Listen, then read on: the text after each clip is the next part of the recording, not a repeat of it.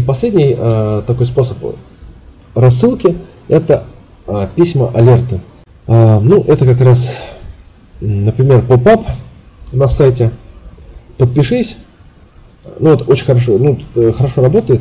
А вариант такой, что, например, всплывает окно, и там, э, или в, в сайт-баре в правом, например, размещена информация о том, что подпишитесь на эту рассылку и будете получать а, какие-то мега эксклюзивные выгодные предложения один раз в неделю, которых не будет нигде, кроме нашей рассылки.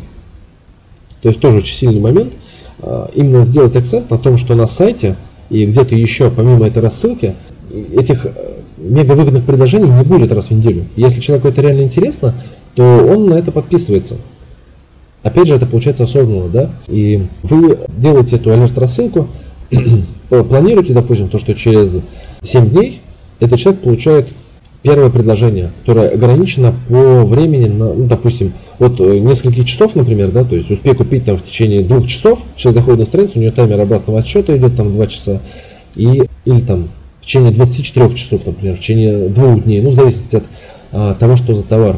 Соответственно, опять же, тезис – чем больше ценность, тем меньше окно продаж.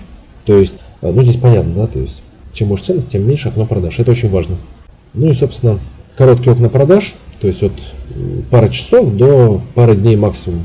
То есть никаких там недельная акция длится неделю, нет, такого быть не должно. То есть либо один день, либо два дня, либо там один-два часа, три часа. Вот, то есть, опять же, нужно смотреть, Э, смотрите, как активно люди покупают, увеличиваете, например, количество времени, э, ограничения по времени, да, и смотрите. Опять же, нужно тестировать.